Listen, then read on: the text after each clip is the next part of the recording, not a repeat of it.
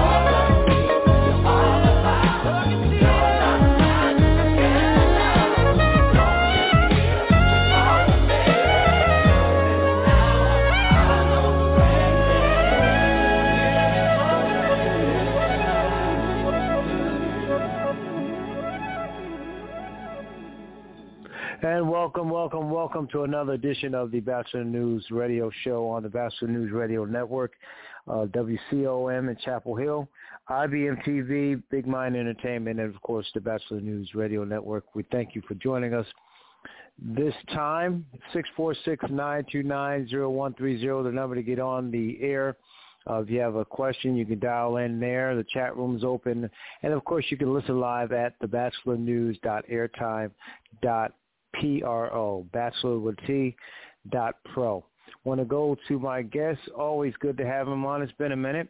Uh, he is the uh, he's a retired general, general who served under General Petraeus in the Iraq War. He also is the General Raymond E. Mason Jr. Charity, uh, I'm sorry, Chair of Military History at Ohio State University and a frequent media commentator here and other outlets. He's Dr. Peter Mansoor. And Doc, I appreciate you coming on. I hope all is well and hope uh, your family got through uh, COVID um, uh, quite okay? We're doing great, LA. Thanks for having me on. All of us have our inoculations and uh, actually finished a three-week vacation out west, so enjoying life again. Yeah, it's good to to be able to get out and do some things. Now, wanted to have you come on and talk about the Biden administration um, and sort of give them a grade when you look at um, some of the things they re-entered when the previous administrator administration got out of it, and some of the things they're trying to uh, do based on his commitments during the campaign. So, uh, just before we break down some stuff, what grade would you give him thus far? Um, well, I think it's uh, it's a solid A minus uh, at the moment. Um, clearly, he has um, acted on his campaign promises to bring America back into the world and reknit our alliances. Uh, that's probably the um, the most notable thing that he's done. But now you can see he's starting to act on specifics. Most recently, uh, his press conference today, where he uh, finalized the withdrawal of U.S. forces from Afghanistan. So um, lots to be done, uh, especially in the climate change arena, uh, but um, still uh, a, a pretty good start. Want to go to some specifics that he he said he um, they worked out um, and it's still on on the the White House website, but his agenda. Uh, one of the things he talked about was defending our our vital interests. Um, he said he'll never hesitate to protect the American people, including when necessary by using force, which is something different um, for him at least, uh, and making sure that our military, which is the strongest in the world, is better equipped with um, the necessarily necessary uh, equipment, um, the uh, intelligence, counterintelligence, the the cyber attack uh, defense, um, but using force being the last resort. What do you think of uh, this philosophy as it relates to protecting us here at home? I actually think it's uh, it's a pretty good philosophy going forward. Uh, we don't want to spend a, a, lot of money on legacy military forces that may or may not be um, suitable to the kind of conflicts we're, we're waging in the world today. we we are clearly in a strategic uh, competition with China and Russia. Uh, so those are the, the bellwether um, potential adversaries at any rate. Um, and you got to have the kind of equipment, the kind of uh, capabilities to deal with the sorts of challenges that they pose, whether it be a potential invasion of Taiwan or uh, cyber attacks emanating from uh, from Russia, uh, or the sort of gray zone warfare you see in Ukraine or the South China Sea at, at present. You know, he he said that he believes that economic security is national security, so he wanted to make sure that his foreign policy uh, really catered to the middle class in terms of the competition. And he really didn't say China was uh, a threat in terms of uh, military uh, place, but certainly in, when it comes to um, innovative and and technological uh, ways. Do, do you think that China is our direct competition in that aspect? Oh, absolutely. Every president has realized that economic power equates to military power. Um, it's it's latent power, uh, and China is by far the the second greatest economic engine on the planet. You know, number one being the United States. Uh, regardless of what you hear, we are still uh, the greatest economy on the planet. And actually, I would put my money on the United States for the rest of the 21st century, but that's a different discussion. Um, so, you know, the question is who's going to lead the uh, innovation of the future? Who's going to lead the uh, rush into 5G? Um, who's going to re- lead uh, robotics, um, uh, biotechnology?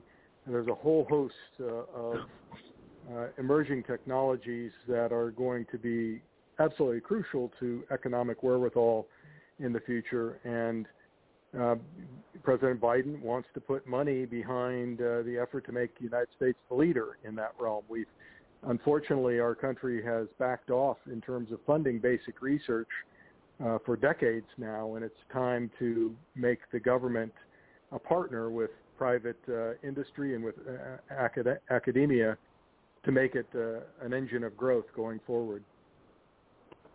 If you're just joining us, we'll talk with Dr. Pete Mansoor. Of course, he's a retired colonel and uh, a professor at Ohio State University on the uh, News radio show.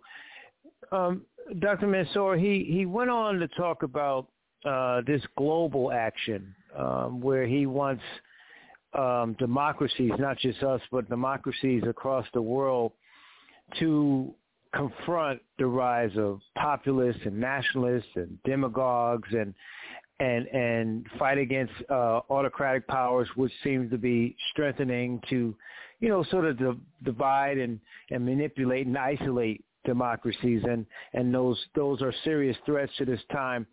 Um, what do you think he has to do in that regard? To me, he wasn't really specific in that. Uh, we'll get to some other agreements, but what does he have to do when he talks about fighting against these populists, these nationalists, and these autocratic uh, regimes? I think it's a it's a good sort of grand strategic organizing principle uh, to group the world's democracies, uh, liberal democracies at any rate, together. And in the 1990s, you could see, for instance, um, with the collapse of the Soviet Union and, and an ascendant United States, that democracy was on the rise, and the world was, uh, you know, still challenging, but on the whole more peaceful than it is at present.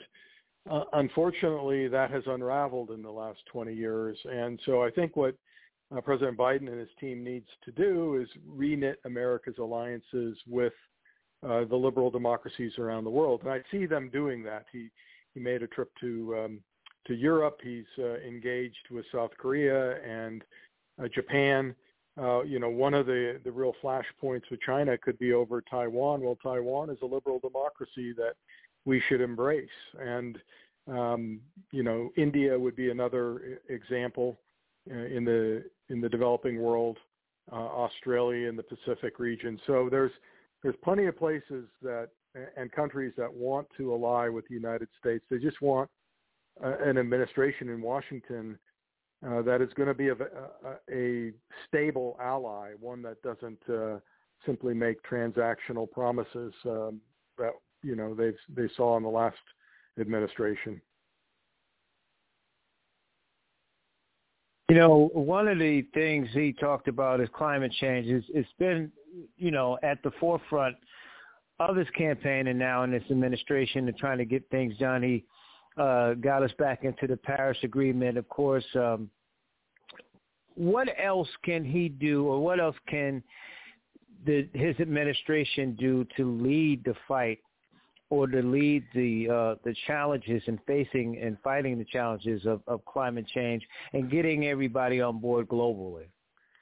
Yeah, I, I think this infrastructure bill or sets of bills that are being debated in the halls of Congress right now are going to be really important um, whether you call it a Green New Deal or not, putting money behind uh, the sorts of technologies that can help um, eliminate carbon emission, emissions is going to be really important. And, it, and it's a policy aspect as well. So if you want to pay for um, upgrades to green energy, for instance, uh, a great way to do that would be to put a carbon tax, uh, enact a carbon tax on legacy uh, uh emitters that use uh, hydrocarbons, and uh, this would kill two birds in one stone. It would um, make more money available to green energy, uh, solar, wind, and you know all the other uh, various possibilities there, and it would make hydrocarbons more expensive uh, at the margins, which would reduce their use.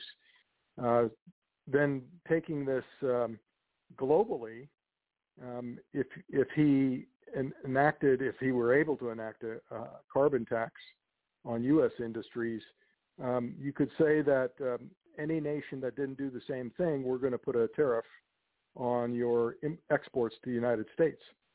Um, and he could do some sort of agreement whereby that carbon tax becomes sort of a global carbon tax, if you will, so that a country can't take advantage of the fact that they're not taxing their carbon and dumping cheap imports into the United States.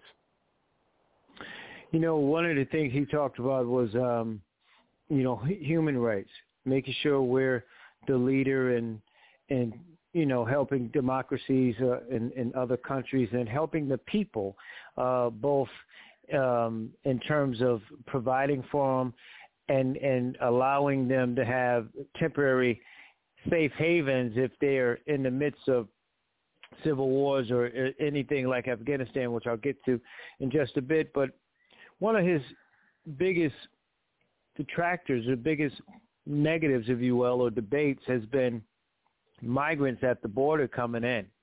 Um, and it seems as though, to me, their policy on it has been kind of all over the place. Um, and it, and I mean, he's not the first president in this regard as well. But what do you see in terms of his policy, in terms of bringing, allowing people in uh, to this country? Because the numbers are definitely going up. And how, uh, you know, what would you do or advise if you were in his position to advise him?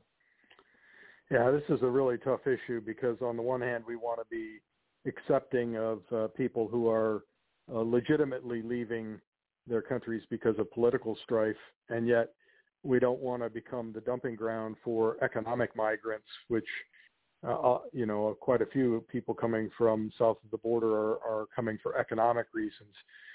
Um, so this is going to take uh, several steps. One thing is we're going to have to go to the countries from which these migrants are emigrating, and we're going to have to um, uh, do what we can to assist them in in stopping the flow.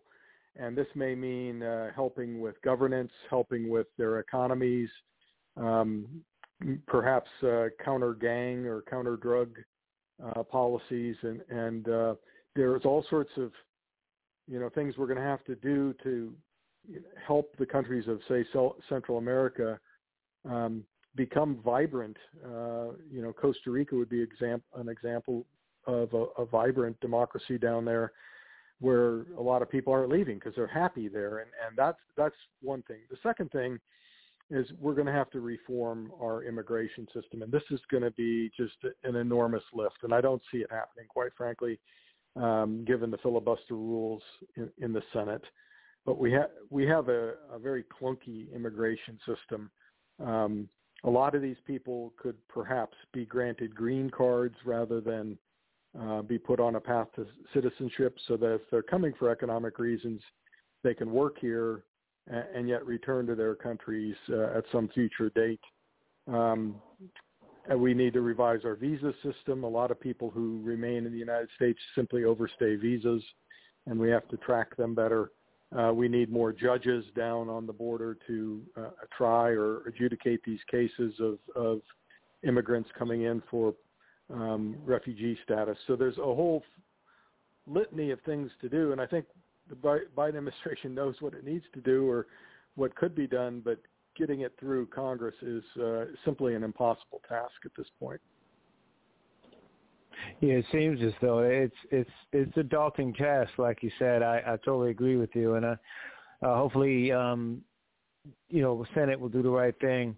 Um, just as as much as the infrastructure uh, bill, like you said, as it relates to climate uh, change, and and you know, they they really got to get that bill done um, so we can show how it works and, and and be able to be at the forefront. Afghanistan, he just announced today um, now he said this prior to being president, you know, in terms of bringing the troops home, fighting in these endless wars he calls them, Afghanistan and and other places. Um, you know, he he he is committed to bringing the troops home, as you heard today. I think by the end of August, and at the same time, narrowly focusing on um, Al Qaeda and ISIS and and and other you know sort of um, bad actors out there that want to do harm to us and, and others across the board. But is this the right team, the right thing to do? And will we see more intelligence on the on the ground or more civilians? What do you? How do you think this is going to play out? And and is this the right time? Is August 31st the right time to pull out? Especially if you're given a date, and you know the Taliban is saying, "Okay, great, we'll wait wait you out to August 31st." Yeah, the Taliban did that a long time ago. They did that when President Obama directed a surge of forces into Afghanistan in 2009, 2010, and yet gave a timeline for their withdrawal. And they, they knew at that point that the United States was not there in Afghanistan to stay. Um, you know, it's interesting that Secretary of State Colin Powell, uh, back before the Iraq War, talked about the Pottery Barn rule. If you invade a country and depose its government, now you you you own it. In other words, you go to into Pottery Barn and you break something, you've bought it. Um, President Biden basically today said, uh, "I'm not abiding by that rule. We might have broken it, but we're not going to fix it. We didn't go there to nation build. We went there to to uh, bring Osama bin Laden to justice and to deny Al Qaeda safe haven. Uh, those um, uh, uh, objectives have been accomplished, and uh, therefore we're leaving." Now he he said something I think that he didn't mean to say, but he said it anyway. He said, "Once I made the decision to end the war." And, and in fact, he didn't make a decision to end the war. He made a decision to end the United States' involvement in the war.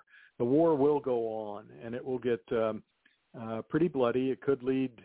Uh, well, Afghanistan is in a civil war now. We might as well just admit it. And um, it's going to. The war is going to continue. Um, U.S. involvement will be limited uh, going forward to um, funding the Afghan government security forces uh, diplomacy, trying to bring the two sides to some sort of uh, political agreement, and uh, intelligence, um, and maybe occasional strikes against uh, terrorist targets. But uh, this war now firmly belongs to Ashraf Ghani and the Afghan government, and it's uh, questionable whether um, they'll su- survive in the long run. In the short run, provided the funding continues, um, I don't see that government falling, much like it took a couple years before the South Vietnamese government fell, um, and it, in the end, it only fell once our funding stopped. I think the same thing is um, operative in uh, Afghanistan. Uh, one of the things that he did spend a lot, the president did spend a lot of time talking about today was uh, uh, doing the right thing by the interpreters and others who have worked for the United States um, right. in the conflict, bringing them uh, perhaps to a third country, but ultimately bringing them to the United States. And this is simply the right thing to do. Uh, we're talking about maybe 30,000 people, even if they bring their families. Um, it's it's a number that we can easily absorb in our society and economy, and uh, it tells uh, future allies that we will take care of them if they side with us. So, uh, kudos to the president for that. It, just a follow up though, he also went on to say that you know the Afghan army, I think 300,000 is, you know, they're trained and, you know, and, and some of their, their, um, arm and navy forces and all they have the, the type of equipment to stand on their own, essentially, uh, uh, paraphrasing what he said. Um, but there's some questions about that, um, Professor, because you, I'm sure you know. I mean, the Taliban has those bombs and and tanks and and all of those things too, and and we've seen the reports that some of those that part of the army, those Afghans are they're standing down, they're giving up their equipment, and they're going the other way. Um, so is that accurate? Is that fair? And if if not, you know, how do they they fight against the Taliban? Not just the Taliban, but all these other groups that are there trying to trying to gain you know various turfs in that country. So there's a, a, lot of different factors that go into military effectiveness, but perhaps the most important are di- discipline, morale, and cohesion. And this is what we saw when ISIS invaded Iraq in 2014. The Iraqi forces were much better equipped uh, than than ISIS, which is driving in pickup trucks with machine guns mounted in the back. You know, that's not much of an army, but uh, the ISIS fighters were willing to fight, and the Iraqi army was not. Um, so I think the same thing is true in Afghanistan. What we're going to see is the Afghan security forces are probably better equipped today than the Taliban. But right now it looks like the Taliban is willing to fight, and it's un- unclear whether the Afghan army uh, will continue. um, to fight at the same level they have been with U.S. support. So this, I think, is what will ultimately decide the conflict. If the Afghan people are willing uh, to put their lives on the line to prevent a Taliban takeover, uh, then the war will either stalemate or, or the Afghan government will succeed. If not, then the Taliban will ultimately take over, um, and then we'll see what happens uh, going forward from there. They, they, you know, what kind of uh, government that they inflict on that country. Um, I'm sad to say that there will be a, a lot of Afghans who suffer as a result, mainly the female portion of the population. Yeah. Well, final thought with um, you know Israel has this new you know government and they've had a couple of hiccups um, already um, there. How does this this government look in terms of um, the way they deal with the Palestinian uh, conflict and with this administration? Because we knew Netanyahu was not a big fan of President Obama. He warmed up to the other guy, and now Biden's in place. What what do you see in terms of that relationship? Yeah, it's it's really unclear. Um, I'm sure Biden would would support a two-state solution in uh, in the Middle East, but I'm not sure a two-state solution is in the offing, given the growth of uh, Israeli settlements and um, um, and the way they've treated uh, the Palestinians in in Gaza and the West Bank. I, this is this is what we would call a wicked problem, a problem that can only be managed. It cannot be solved. On neither side, on neither side, I think, is there really the willingness to make the, the sorts of sacrifices that would lead to some sort of political agreement um, that would form uh, the basis for a two-state solution or any kind of solution. Uh, the, Israel doesn't want to you know, it wants the territory, but it doesn't want to admit Palestinians uh, into Israel as citizens because they would obviously form an enormous voting bloc. Um, it it doesn't want to give the Palestinians a state uh, because it you know wants to continue the, the settlement activity. Well, that basically denies the Palestinians any kind of uh, self-governing uh, authority. They it denies them what most people on the earth have, which is a nation. Um, so think the Biden administration will put a lot of effort into solving this issue because I think it sees it the way I see it, which is uh, it's a sinkhole for um, political, uh, you know, for it's a sinkhole for effort with no result.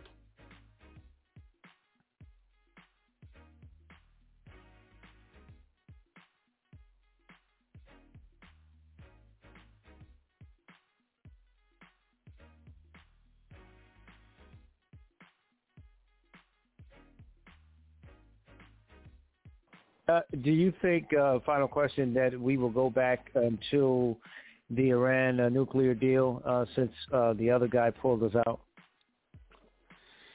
You know, I, I think that the Biden administration would like to. The, the problem is, is they are not simply going to turn back time and say, okay, we're going to lift sanctions and re-enter the agreement as it was um, inked four or five years ago. They need um, to have some um, some new agreement uh, that would um, you know reward the United States for the effort it's put into uh, trying to fix the agreement, whether it be the, the length of, uh, of the agreement or Iran's behavior around the Middle East.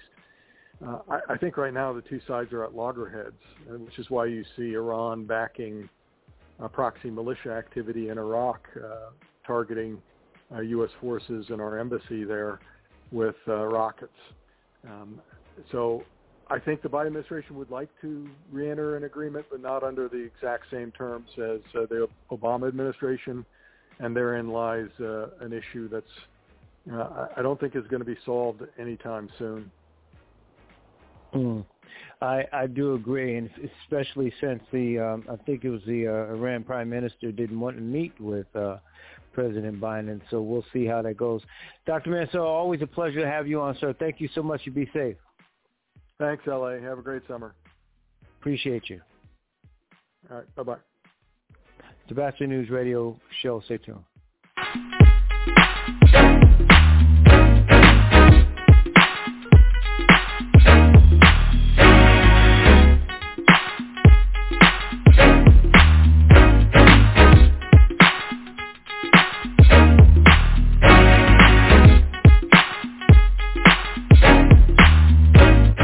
Greetings and great day, everyone. I am Elder Janelle Strickland, host of the Life Cafe radio broadcast from Maximizing Life Family Worship Center. I invite you to tune in every Saturday from 5 to 6 p.m. Tune in, maximize your life with the Word of God, and be blessed. Only on the Batchelor News Radio Network.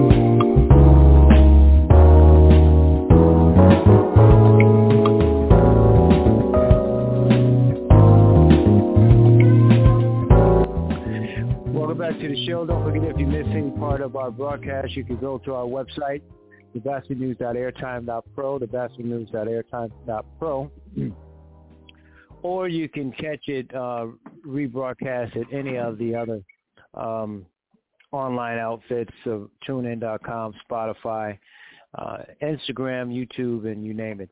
I want to bring in my guest. Always good to have him on. He's a syndicated talk show host and political scientist, all around great guy. He's Dr. Wilmer J. Leon III. And Doc, I appreciate you coming on, sir. Hope all is well with you. Hey man, everything is uh, everything is everything, as they uh, as they say. Uh, hey, let me ask you something. Um, sure. I, I, caught I caught the tail end of uh, the last conversation that you had. Uh, did was your guest trying to say that the United States was correct in the uh, JCPOA negotiations? Um, I didn't catch it. it. What part are you talking about? The um, the, the very end, the the very end of the conversation, um, where he was he was talking about the difference between the Biden negotiations and and and and what Biden was trying to do as it relates to Obama. Yeah, he he he was saying not going back in terms of sanctions and and things of that nature is what he said. Well, can I can I get a minute on that? Sure, absolutely. He's as wrong as the day is long. this, this, this is this is so simple. This is this is just so simple and and and what that mentality if i understood what he was saying and i'll caveat this with if i misunderstood his point then i will i will greatly duly apologize. But this is what the mindset of american exceptionalism does to you. Obama didn't enter into an agreement with iran. The united states did Obama just happened to be the president of right. the United States.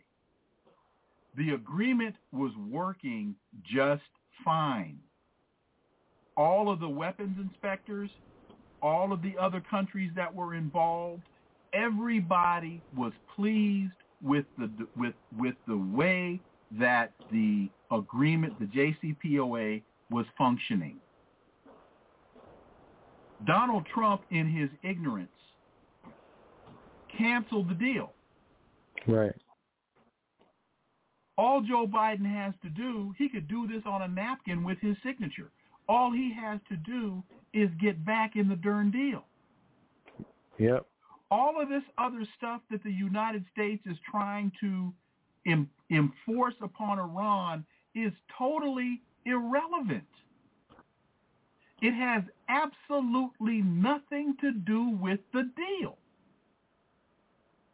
What has happened to Joe Biden is the Zionist government of Israel is in his ear and is telling him that he needs to operate based upon what is perceived to be the best interest of Israel, not the United States and not the world. That last guy was as wrong as the day is long. Mm. Especially when you look at um, the uh, new Israel administration, if you will, and and mm-hmm you know, the more things uh, change, the more they stay the same. More stay the same. Um, Absolutely. Hawkish, hawkish, and and once you know, no no humanitarian um, objective, at least for the Palestinian people, not the not the you know the the the um, administration, but certainly you know not giving a darn about the people um, and it's always been about uh, Israel when it comes to us. We've always tried to say we want a two-state solution, but really we just want no. to give Israel everything that they want. Um, and that, so you're right. You're right. And, and, and, let me, and, and, let me let me wrap it up with this: the United States needs to remove its its its sanctions on Iran. It needs to remove its sanctions on Cuba. It needs to remove its sanctions on Venezuela and it needs to remove its sanctions on China, the sanctions regime does not work. It is economic warfare. And uh, I don't know. You, you'd have to you'd have to research a hell of a lot of history before you can find an, an incident where sanctions brought about the desired result. They don't work. Sanctions do not achieve the desired result. What sanctions do is they actually bolster the government that you're trying to overthrow. Because it's then in, when the when the country starts to suffer and the people start to suffer, the president or the leader of the country says, it's not me, it's them and it creates a greater sense of nationalism within the country so that the people that are that are suffering they now it becomes a matter of them versus us. That's right. And and, so, and ultimately so, the people get poor and and they go hungry. So yeah exactly. they they are going to say those americans we hate americans. Um and you're right it, exactly. Exactly. So I, I, again, I don't know who that dude was, but uh, on that point, homeboy is wrong as the day is long. Professor at uh, Ohio State. He used to work with uh, well, General General Petraeus back in the Iraq War. He's a former oh, colonel. Okay, well, that that hmm. okay, then that explains it. That because what mm-hmm. he was giving you, he was giving you the standard BS U.S. narrative. That's what he. That's that's where that comes from. Man, what about? I wish what, I could have been on with him because I'd have whooped his behind. oh, oh. What you know. Biden. One of the things he said in terms of his global um, stance, in in terms of uh, you know pe- protecting the American people, um, he said, you know, an economic security is national security. He went on to, to talk about how we need to get back to working together with other democracies across the, the, the world and confronting populists, nationalists, demagogues, and and this growing autocratic, which of course the previous administration uh, wanted to be, this growing autocratic powers to mm-hmm. divide these democracies. How do you think he's doing on that? Or do you really think he's really concerned about that and fighting it globally? Man, I, I wish Pastor Williams had not put his hands on me and, and gotten me to change my dialogue because I would cut up a storm right now. Uh, Joe Biden is the biggest liar in the world. All of that he laid out is BS. Because if that's what Joe Biden is about, then why is he supporting uh, the overthrow of the democratically elected president of Venezuela? Mm-hmm. Why, Joe Biden? If if you're about uh, I can, now I can't even remember the dude's name. If if you're if you're about uh, if you're about democracy, then why don't you why don't you allow the results of elections to stand freely? No, Joe. What the people of Venezuela said, apparently according to you, is not good enough.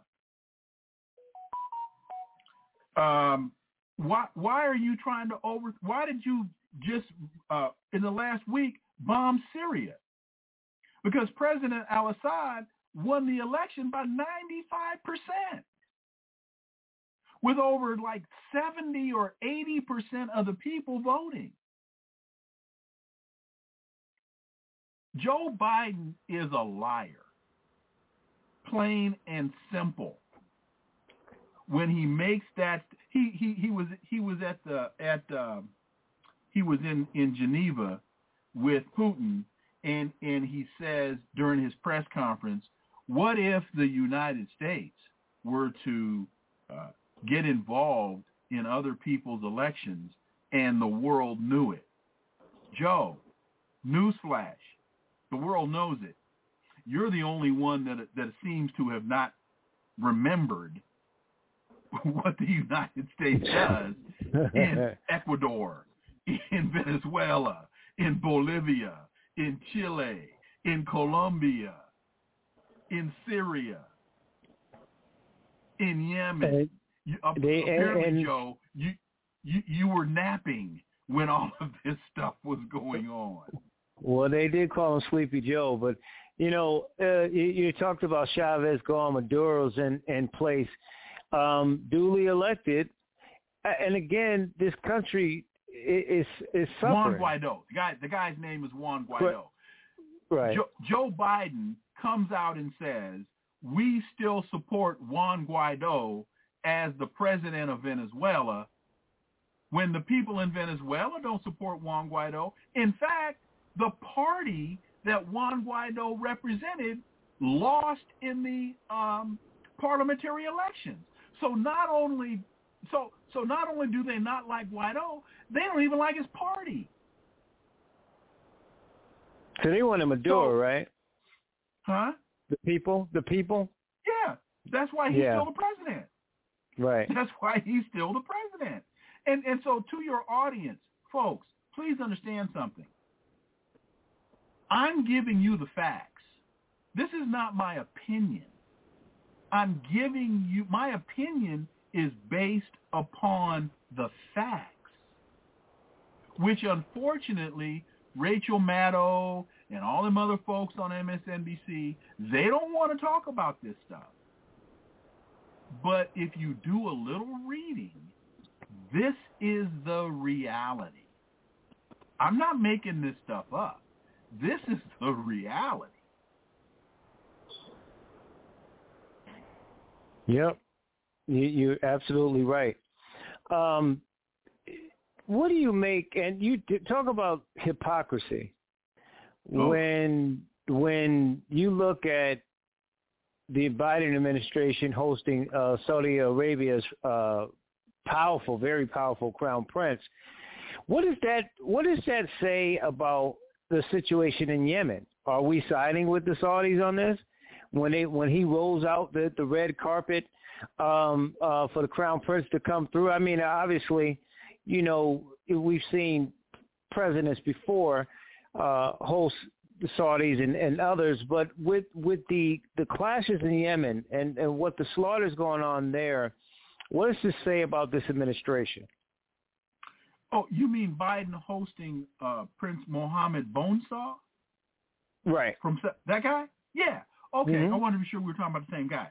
Um, what what this says is that Joe Biden is an imperialist and that Joe Biden is an elitist and that everything that Joe Biden says about equality and about human rights and about free and fair elections is garbage.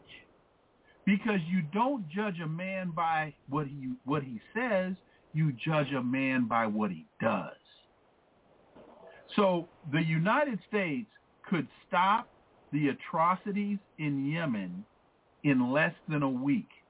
All if he's going to bring Mohammed Bonesaw over here, all he's got to do is tell him, look, dude, we're not going to provide you logistical information anymore. We're not going to supply air. We're not going to refuel your your fighters in in uh, in flight, and we're not going to maintain your aircraft anymore.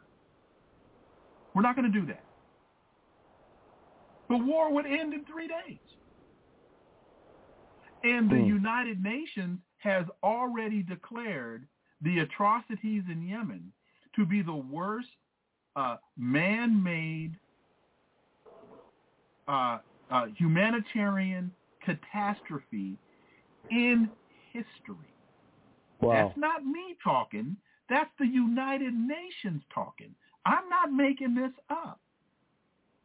That's what the U. So people have to ask themselves, why would Joe Biden, as the president of the United States, back a murderous country like Saudi Arabia that is being led by Prince Mohammed Bonesaw? Why are we backing them? Why are we selling them hundreds of millions of dollars of weapons that enable them to commit the worst humanitarian man-made crisis in history? The answer yeah. is Raytheon, Boeing, uh, uh, and all the other defense contractors. That's what this is about. That's what this yep. is about. This is about selling weapons. And to your audience, do you do you do you notice it's black people that are on the wrong end of this deal? When you look at the yeah. people of Yemen, they look like you. Right. They look like you. They're not doing this in France. They're not doing this in Sweden. They're not doing this in Australia, maybe to the Aborigines. They're not doing this in Austria. They're doing it to black people. Yep. And, and and Doc, that brings me to speaking of black people, people of color, the assassination in Haiti, um, oh. total chaos there. How do you see um, that playing out? I know they got the interim prime minister, I believe, in in charge right now to get through the elections. How do you see that playing out? And speaking of which, in, in places of color, what does the Biden administration need to do to assist in this? To assist in what? They're the ones that killed him. Ah. Assist in what? The United States is responsible for the plight of Haiti. Mm.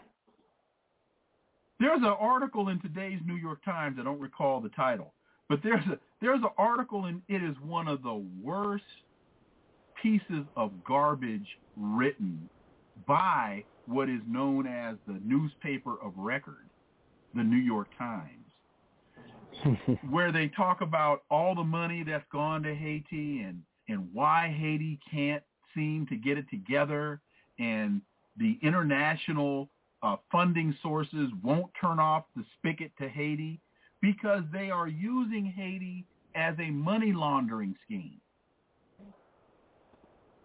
Mm. I believe, I didn't think this on the front end, but I, I, I've had, I've talked to some folks and I've had a day or so to think about this. Um, first of all, uh, Jovenel Moise, the, the, the now dead president of Haiti, right. he didn't learn the lesson of Manuel Noriega. He didn't learn the lesson of, uh, who's the dude in Iraq? Um, um, the former president of Iraq that we went in and brutalized. Uh, oh, um, it, uh, Osama bin Laden. No, no, no, no, yeah. Osama bin Laden. Saddam, um, Saddam. No, Saddam Hussein. Saddam Hussein. Mm-hmm. Moise didn't learn the lesson of, of Noriega in Panama. He didn't learn the lesson of uh, of uh, Nori of uh, the other dude in in in you know the United States. No, the United States uh, uses dictators until they've served their purpose, and then they execute them. I mean, history is replete with examples of this. So, so this is what I think happened. I, now, I don't know why the U.S. did this, but there's a there was an there was an internal battle going on within the Haitian elite. So you've got like those who are siding with the Clintons, and then you've got those who are siding with other factors and forces. And Jovenel Moise got caught in the middle. So they did to Moise what they did to Aristide. They went in and they told him, look, it's time for you to go. Now, Aristide was smart, and he erred on the side of life. And he said, okay, it's kind of like in The Godfather, where um, where uh, Michael Corleone is telling the story in Godfather 1. He's telling the story to Kate about, uh, he's explaining uh, who Luca Brasi is. And he says, um, oh, and, he, and he's talking about his, uh, uh, the, the Don's God, godson. And he says, you know, right. there was this band leader that, that, that wouldn't let him out of his contract. So my, my dad went to see him and the guy told him no. And so then my dad went back, but this time he went with Luca Brasi. And my father told him, look, either your signature or your brains are going to be on the contract. Mm-hmm. So, so Aristide erred on my signature. I think the crew rolled up on on Moise and said, "Look, dude, it's time for you to go." And he said, "No, I'm not going." And then they shot him 16 times. Mm. So, uh, so it's a it's a it's a ugly ugly game. Right.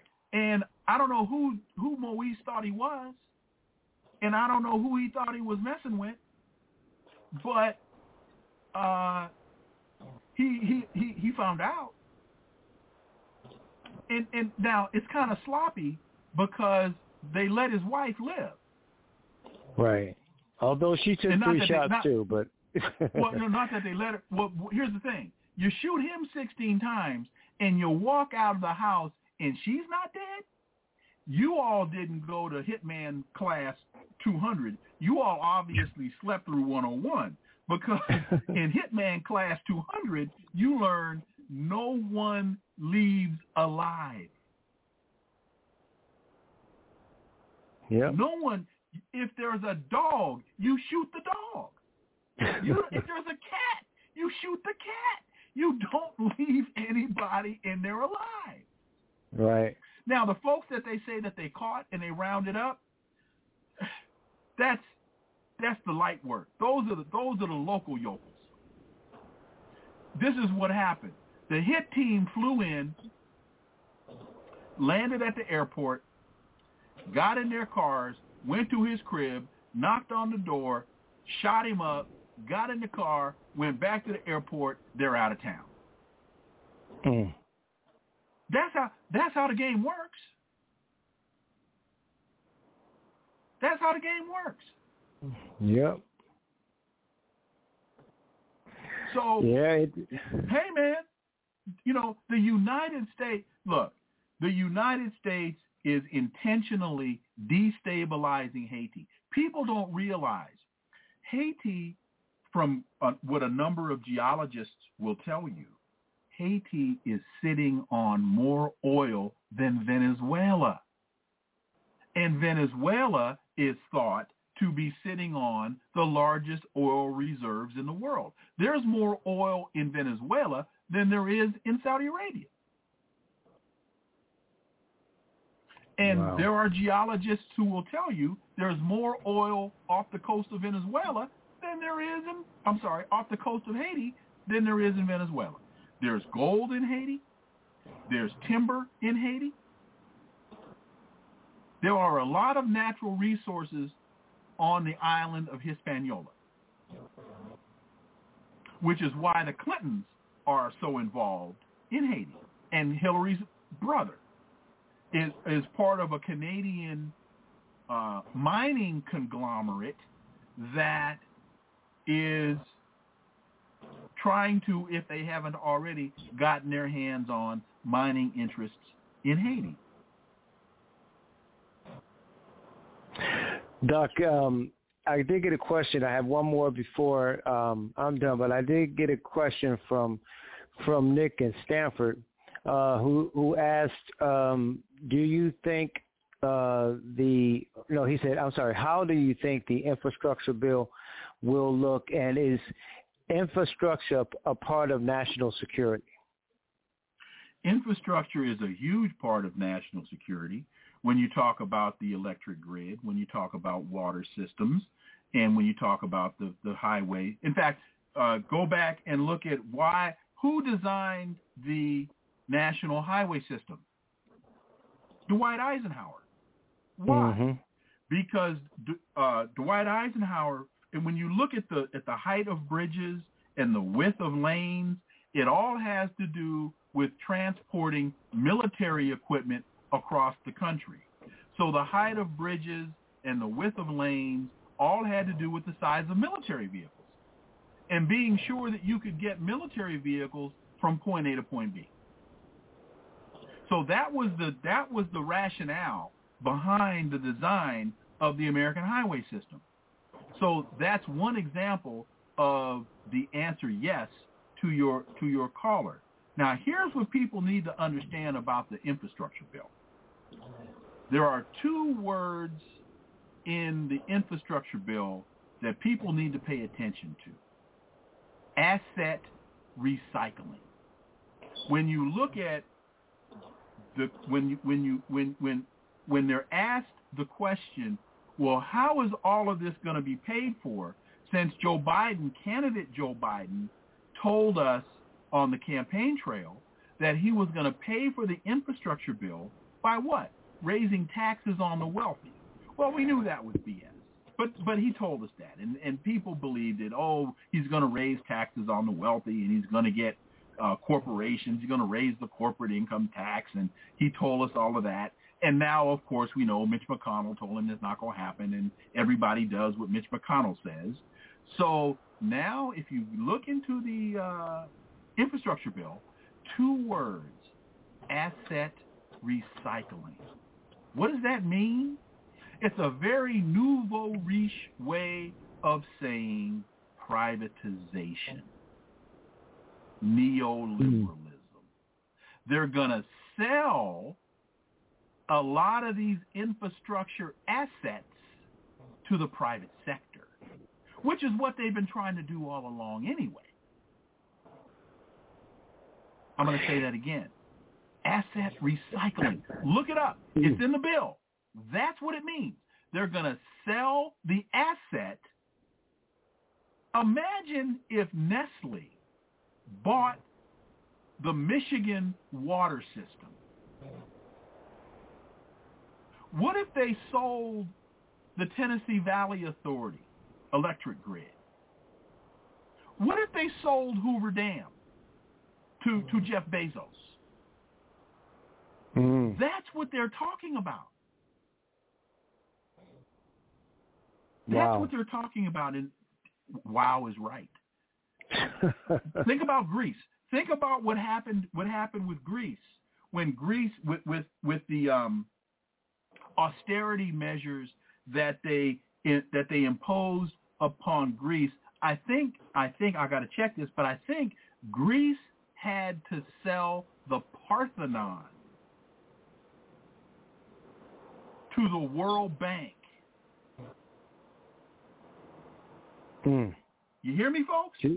Just to get afloat, Steph. You're right. I remember that. Yep. Greece had to sell an antiquity. They had to sell the Parthenon. Imagine if Italy had to sell the Leaning Tower of Pisa. Think about if mm-hmm. the Vatican had to sell the Vatican. And you're right, Doc. We already see privatization in, in schooling, you know, in education and, and certainly prisons some of our, our some of our well-to-do blacks uh, have play a part in those prisons, prisons that, of course, are overpopulated by people of color. So if they do it there in terms of selling it off, right, if you will, then they certainly I can see the Hoover. When you said the Hoover Dam, you think like, wow, you know, think I mean, that, that will be Here's something. One. Here's one. I, I, don't know if they have this in North Carolina, and I say this honestly because I don't know. An E-ZPass. Do you have when you when you traverse the roads in North Carolina? Do you have to have an E-ZPass in your car to get to get access to some roads and, and Absolutely. folks? Yep. That's what this is. The, the E-ZPass is privatization. The road that you need the E-ZPass on or the bridge that you need the E-ZPass to cross, in some instances, pr- particularly as it relates to roads, the construction of the road was a joint venture between the state and private interest.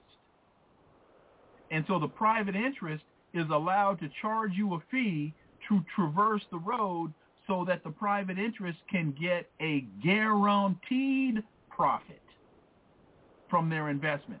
Guaranteed profit from their investment. Now, conservatives love and capitalists love to talk about the free market system. In a free market system, you don't get a guaranteed profit. But in the world of neoliberalism, the private interest turns to the government, starts performing government function at a profit, a guaranteed minimum profit. Now on bridges, it can be a different issue. The bridges might just be the toll collection process that the state has now contracted out to the private interest. So the state still owns the bridge, but the toll collection process goes to a private interest. But when you sell your water system or your electric grid to the private sector, who then sets the price for water and electricity? Because the entity that invested in that has to make a profit. Mm. If you're just joining us, we got a couple other questions, Doc. But if you're just joining us, we're talking with Dr. Wilmer J. Leon, the third here on the Batchelor News Radio Show. Doc Marcus and Philly um, said, talk about the racial disparities in climate change in, in places of color. Um, he said, we always hear about climate change, and we're back in the Paris uh, deal and and and climate change in terms of how we uh, use our cars and, and all of this, but they don't talk specifically how uh, it's just disproportionately um, negatively impacting uh, places of color when it comes to fixing the climate change or having, uh, you know, poor communities by, you know, factories that put out all that carbon and all those different things. So talk about that. Well, let me say that that is an area that is not one of the areas that I have that that I, that I specialize in, uh, and so I don't want to take up a lot of time uh, trying to figure out an answer to something that is not really in my purview. Uh, Mhm. but I will say this: that climate change is the great equalizer because when it's 124 degrees in Phoenix, I don't care what neighborhood you live in in Phoenix, it's 124 degrees. when when sea level rises four feet along the coast of Florida, I don't care what neighborhood you live in. You're um, Pastor Williams. I'm not going to do that. You, your behind is underwater.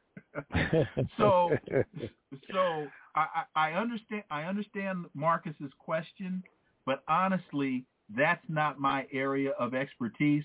I will just say that with the melting of the glaciers, with the horrific intense heat that we're finding now in the West and in the Midwest, and with sea level rise, it's it's it's come to Jesus time, and it's come to Jesus time for Lottie Dottie and everybody. but uh, hey, you can say that. that I know. Uh, you know, the the final question oh, but, but, is a bunch of people. Wait a minute, wait a minute, wait a minute. I'll add, I'll add one. I'll add one more thing. But we do mm-hmm. know that in these situations, people of color are always disproportionately impacted. We, know that. We know right. that. But th- but but but again, I'm not gonna I'm not gonna take any more time on that because that's not my area. I know your area is this question. It came from a bunch of people, including myself, which is, um, you know, President Biden's announcement today to pull out um, troops out from uh, Afghanistan by the end of August. Um, two things: is this strategically the right move and right move now. And also, he talked about how well trained the Afghan army is, the 300,000 that they can, you know, stand on their feet and do a good thing. And all reports I know and heard is that they, you know, not only are not completely trained, but when they're facing the Taliban in, in certain cases, and what is it, 80,000, 90,000 Taliban, maybe more, but you know, when they're facing them, that they, you know, they stand down in a lot of ways. They give up their their their guns in some cases. So, what's your thoughts on the Biden administration move making this move now, and you know, the Afghan army um, being well equipped to uh, to to fight the Taliban? What did that brilliant African American philosopher Mike Tyson say? Everybody can fight until they get punched in the face. And so the Afghan army is trained, but everybody can fight till they get punched in the face. The United States has wasted thousands of lives, trillions of dollars on what? On what? We were there 20 years. We were in Afghanistan 20 years. And we've now got our hind parts whooped the same way we did in Vietnam. For what? So that Raytheon can make more money. So that Boeing can make more money. So that Lockheed Martin can make more money. That's what this was all about, the military-industrial complex. If Osama bin Laden, after 9-11, was the one that pulled off that horrific event, we could have sent 20 uh, Navy SEALs in there and tracked his behind through Tora Bora and, and hit him with a sniper shot. We didn't have to invade the country.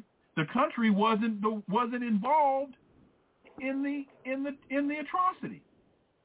Right. If if the if the story that we're told is true, and if it was Osama bin Laden, then we just should have gone in there and taken him out. You didn't have to invade the country in order to do that.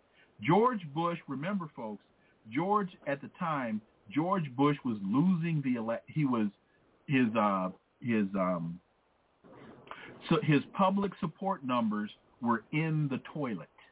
Right. And it was feared that he would lose the next election. And the calculus was the country doesn't turn on a president in wartime. So Afghanistan became the place to go. And now, after 20 years and and a trillion dollars wasted and thousands of people dead and, not, and if you start counting Af- Afghanis, hundreds of thousands of people dead. Now we're pulling out. So is it the time to go? The time to go was 20 years ago. Mm.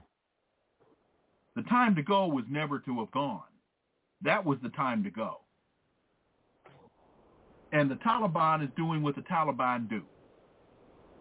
Look, folks, Alexander the Great couldn't conquer that region with war elephants. What makes us think that we're smarter than Alexander the Great and we can go, I wrote a piece about this years ago. What makes us think that we're smarter than Alexander the Great and that because you replace war elephants with F-16s that all of a sudden that makes us smarter than him? No. There are certain places in the world, certain places in the world, certain cultures you just don't mess with. Mm-hmm. And you've got historical record to explain to you why. There's a reason that nobody has conquered that region. There's a reason for that. Unfortunately, American arrogance, American hubris, all of these ridiculous ideologies or or or philosophies of American exceptionalism and white man's burden and all of that other white supremacist BS that is in the minds of these sick people like Joe Biden and all these other folks, oh, we can just go in there and we can bomb them off the map. Raytheon has not made enough bombs in the history of Raytheon. Obviously. The Russians couldn't do it. Oh, the Russians couldn't do it, but we're going to go in here and do it. Mm. You didn't do it in Vietnam. What makes you think especially you when you have especially when you have kamikazes ready to to, to fly out and, hey, and go to their death, and and you see that with with Al Qaeda and everybody else, uh, you know, and the Taliban. Minister Farrakhan, Minister Farrakhan gave a speech at the Howard Inn right before the United States went into Iraq, and, and, and Minister Farrakhan said, he said, you can't win this. He was talking about Iraq, but the same thing applies to Afghanistan. He said, you can't win this with your technology. You can't win this with your technology. He said, you're going to, he said, the first week, the first two weeks, you got this. He said, but eventually, you're going to have to bring your soldiers in here. And when you bring your soldiers in here, you've met your end. He said, because American soldiers don't have the heart that these Muslims have. He said, American soldiers hmm. aren't built for that.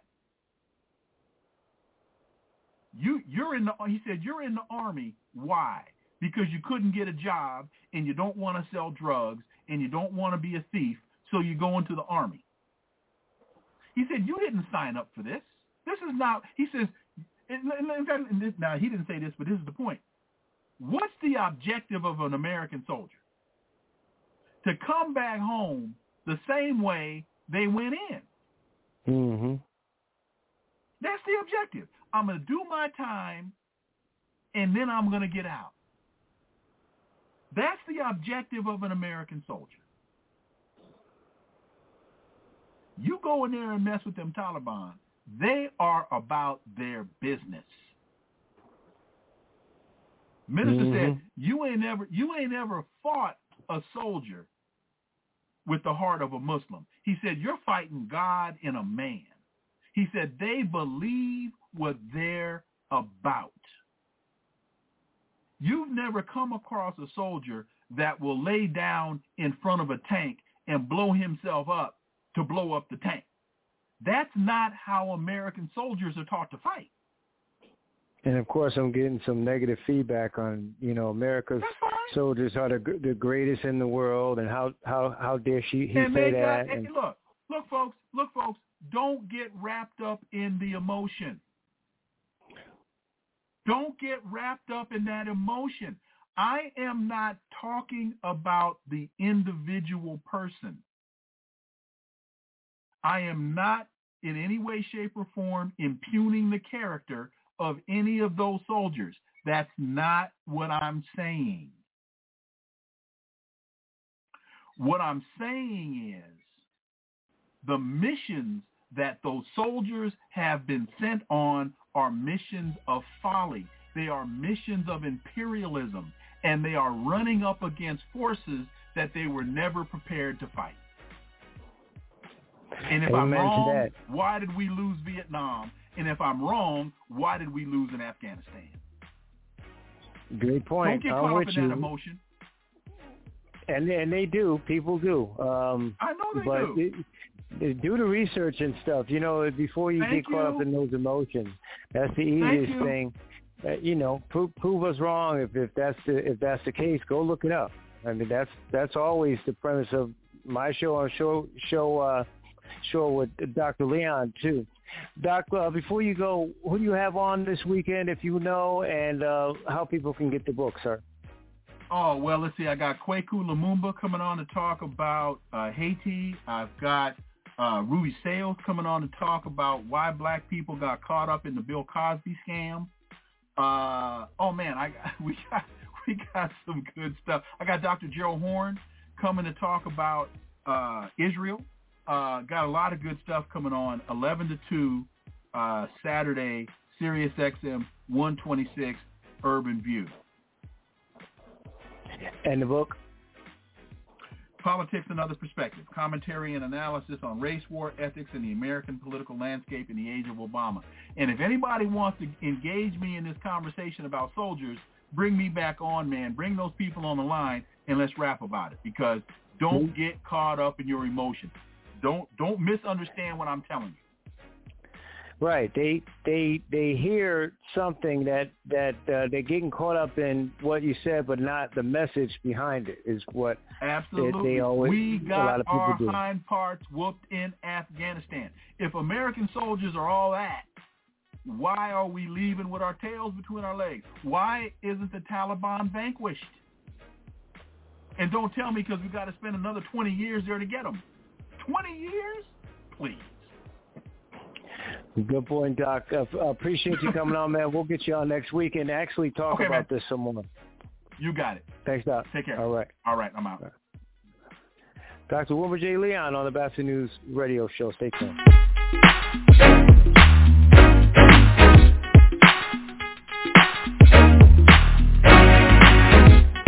You know, before Boost, our phone bill was obscene. So we switched to Boost and got lines for the whole family with unlimited gigs for a much more family-friendly price. It's nice to have a phone bill that doesn't require parental controls. Your family deserves better. Get four lines for only $25 per line, each with unlimited gigs. Plus, get up to four free Samsung J7 perks with six months of Hulu where you can stream all the shows everyone is talking about. All on the super reliable and super fast nationwide network. Boost makes it easy to switch. Switching makes it easy to save.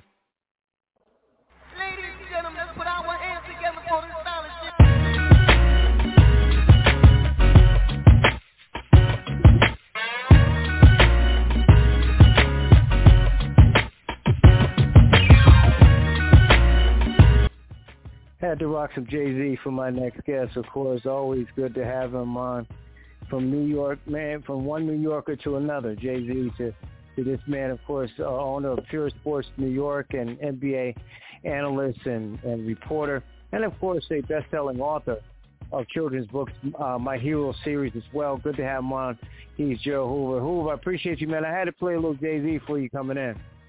I appreciate that, brother. I appreciate it. It's always nice to be to be back it's also uh, nice to hear some some familiar stuff, and uh, so that's that's a good thing. yeah, especially when you know at the beginning. In the, in the beginning, he goes.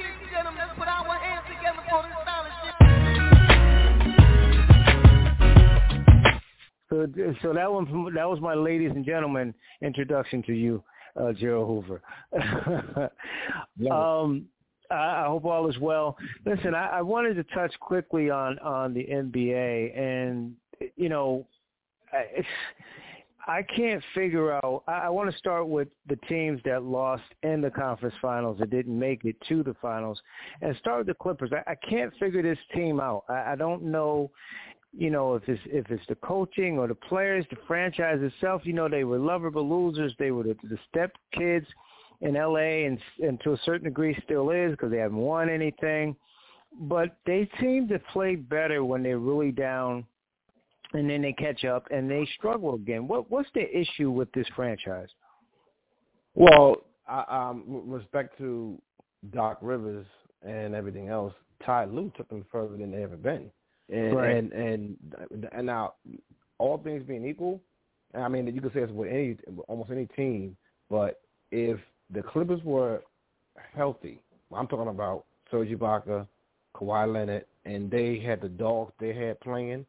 This, this, this I mean, they they they're in the finals. You know what I mean? And, and, and to be honest with you, I really think I really think that they they would have beaten a healthy LA with LeBron and AD. Because for some reason, I mean, AD is a superstar player, but he he he, he I don't trust him even when he's fully healthy. To be honest right. with you, eh, eh, eh, I, I, and, and I'm talking about in a full out, real pressure spot. I don't trust him. And I'm talking about even at full health. So I think if they were healthy, Dallas wouldn't have given them. I mean, God, I mean that Luka Doncic kid is, is for real. I mean, so Dallas would have, you know, given them a problem. But shoot, they won games without him. I mean, I mean, without, I mean, they, you know, they beat Dallas without a full deck. You know what I mean? So I think with them, uh, um, it was about injuries. Now, what's what's a little scary you think about it, Doc Rivers, I mean, Ty Lue took the same team and got and went further. Right. I mean, I, I know the, the bubble, you know, was, was a little obscure because it was what it is, but but if you look at what Doc did, and I love Doc. I mean, I really do. I love Doc. But if you look at what happened with Philadelphia and Atlanta, to me, that series was lost game three. Game three, when Philly came out like Well, actually, no, no. What, what was that game when they, they were up twenty six? Was it was that game? Um, was that game five? I think it might have been game five. Oh, oh, I think oh, it was. Yeah, yeah, yeah. That, but the series was lost before that. But to me, they just had a lackadaisical uh, approach to playing Atlanta. It's almost as if they felt like we, we got this series in the in the bag. You know what I mean? They didn't come out with any intensity. I mean, I know Ben Ben Simmons had his struggles, but aside from that, I just think that they really didn't come out with any power, any any urgency. You know what I mean? And because when you're up 26 and lose like that, and you're not making any adjustments, it, it's almost like what Doc did last year in the bubble. You're up three one, all of a sudden the, the team is making a comeback, and you sat you sat there like you Phil Jackson, you know, figuring that figuring that the team was going going going going to work itself out. It didn't do that. So Ty Lue is always thinking, and he makes adjustments on the fly. Right, he, he makes he, really good adjustments. Yeah, he he showed, he showed me that he's a good coach. And let me ask you this, because it, in terms of injuries and and getting to the finals, Milwaukee, you can say the same thing about Milwaukee. Not only one series, but two. You know, you know, Brooklyn had them on the ropes a little bit, then they started getting mm-hmm. hurt. And then mm-hmm. you saw Trae Young go down, and and here we are. Milwaukee's yeah. Are they a product of you know injuries of other teams, or did you think they could get there yeah. with the other teams uh, full yeah. strength? And, and, and speaking of injury, like you just said, had Kyrie been the way the way Brooklyn was playing, them first two games, if Kyrie doesn't go down in Game Three, was it Game Three he went down? No, no, was it game was it Game Two? What, what, Kyrie it was two, down, I believe. Yeah, yeah, yes, it was at home. If Kyrie, yeah, it's like it was at home. If Kyrie doesn't go down, the way they were playing, I mean, they were a they were a machine with just Kyrie and KD. I mean, what they were doing was like well-oiled machine. Now, of course, you know adjustments make in, in, in game three probably would have been a tougher series, but I mean, they almost won game three even without you, you know what I mean, even without Kyrie. You right. know what I mean? And, and and you know, and then James came and limped limped his way through it. But if if Brooklyn was healthy, they would have got they it would have been them and Phoenix. But again, you could talk about health or you know on, on, with everything, but they were probably the most potent team. And what I did like the way they played against uh, Milwaukee, they came out with purpose. They was like, nah, we ain't we ain't messing with y'all. If we can get you if we can get you out in four, we're gonna do that because games one and two, they would they they pretty much well, well game one was was tough, but game two they came out and not and annihilated them. I mean I mean they they came out like gangbusters, but health is a problem. But see these these injuries, L.A. were freakish stuff, stepping on feet and all that kind of stuff, and twisting your ankle. Now the Harden thing, I'm gonna tell you what doesn't surprise me with this. You remember when it, you know Harden is always known as a guy that plays 48 minutes. I mean, he he, he does not come out the game. He plays. I, I give him that. He don't take shorts. But the problem with this, was that he was so disenchanted about playing in Houston, he didn't come in in shape. I mean, he had he had a YMCA body, and I and I'm not saying that with a sexy. I mean, you know, no, I'm talking about I'm talking about road what, what weekend warrior YMCA guy. You know what I mean? Like, uh, all, all all he needed was a, a, torn off uh, a t-shirt and, and, and a headband. You know, a sweatband, a, a, a sweatband, a sweatband. I mean, he had that kind of body. It was almost like, dude, you put on 20 pounds. But see, mm-hmm. then then then he was playing himself into shape. And that's another thing. He plays himself into shape. It worked for a while, but then again, it didn't. And and, and at, at the time when they really really needed him, hamstring goes out, which was like crazy. But the man wasn't in shape, and, and you know about hamstring injury. Hamstring injuries usually come when you overexert yourself when your body isn't ready to do it. Because most people, most people that I mean, you could tweak certain things, but you almost like like like with LeBron, he tweaks his groin, and we know LeBron stays in shape, but he pulls right. himself a certain way where he tweaks his groin. I, I think I think he tore it. To be honest with you, I, I, I did I did the groin was torn, right? I'm talking about last year, oh, the year before last. But the hamstring really comes when you keep pushing the envelope and your body ain't ready to do that, but you right. do it anyway. And so he came to the, he came to Brooklyn trying to play himself into shape, and it reared its ugly head at the wrong time. You know what I mean? I mean that was the wrong time. But I think if they've been if they were, they were healthy, I think I think the East would have been won by by Brooklyn because, like like matter of fact, like Doc Rivers, this guy Budenholzer don't make adjustments. He stayed where he right. at. That's it. He just he. Mm-hmm. I'm, I'm like, bro, you don't. He's like, no, I believe. It's almost like he believes in his guys too much, and that's it. Sometimes Pat Riley, you, you're a New Yorker. Pat Riley, Pat Riley made that same mistake in '94. Instead of, right. of pulling Starks out of the game when he was two for 17 and putting Blackman in just to make one or two shots. If, if if the Knicks would have got three baskets, two baskets, they won that championship. They won that one. But some some some coaches don't aren't innovative enough to make make a make adjustments on the fly, and it hurts them. If you're just joining us, we'll talk with Jerald Hoover, talking about NBA hoops on the Basket News Radio Show, WCOM in Chapel Hill, IBM TV, and Big Mind Entertainment. Hoover, let's stay with our teams. Uh, you talked about the Knicks. Listen, uh, we talked earlier about this team. I, am just so proud of this team and this franchise, uh, and I hope they don't go do go back to this. With all due respect to Isiah Way or or the old way where Dolan was bringing in these washed up veterans or these veterans on, on the other side of whatever and, and mess with the, the young talent and nucleus of this team. I think they got the right coach. I think he learned being out of coaching to you got to relate to these young guys specifically and and not be so hard and just let them go out and let their God-given abilities take over. But I'm so proud of this team, and it really had a, a chance if they, if they didn't lose uh, that first game, um, I thought that would have set the tone. They would have beat Atlanta, and who knows after that. But uh, talk about the, the Knicks and how they played this year. Assess their season. Yeah, the, the Knicks, man, they were a joy to watch.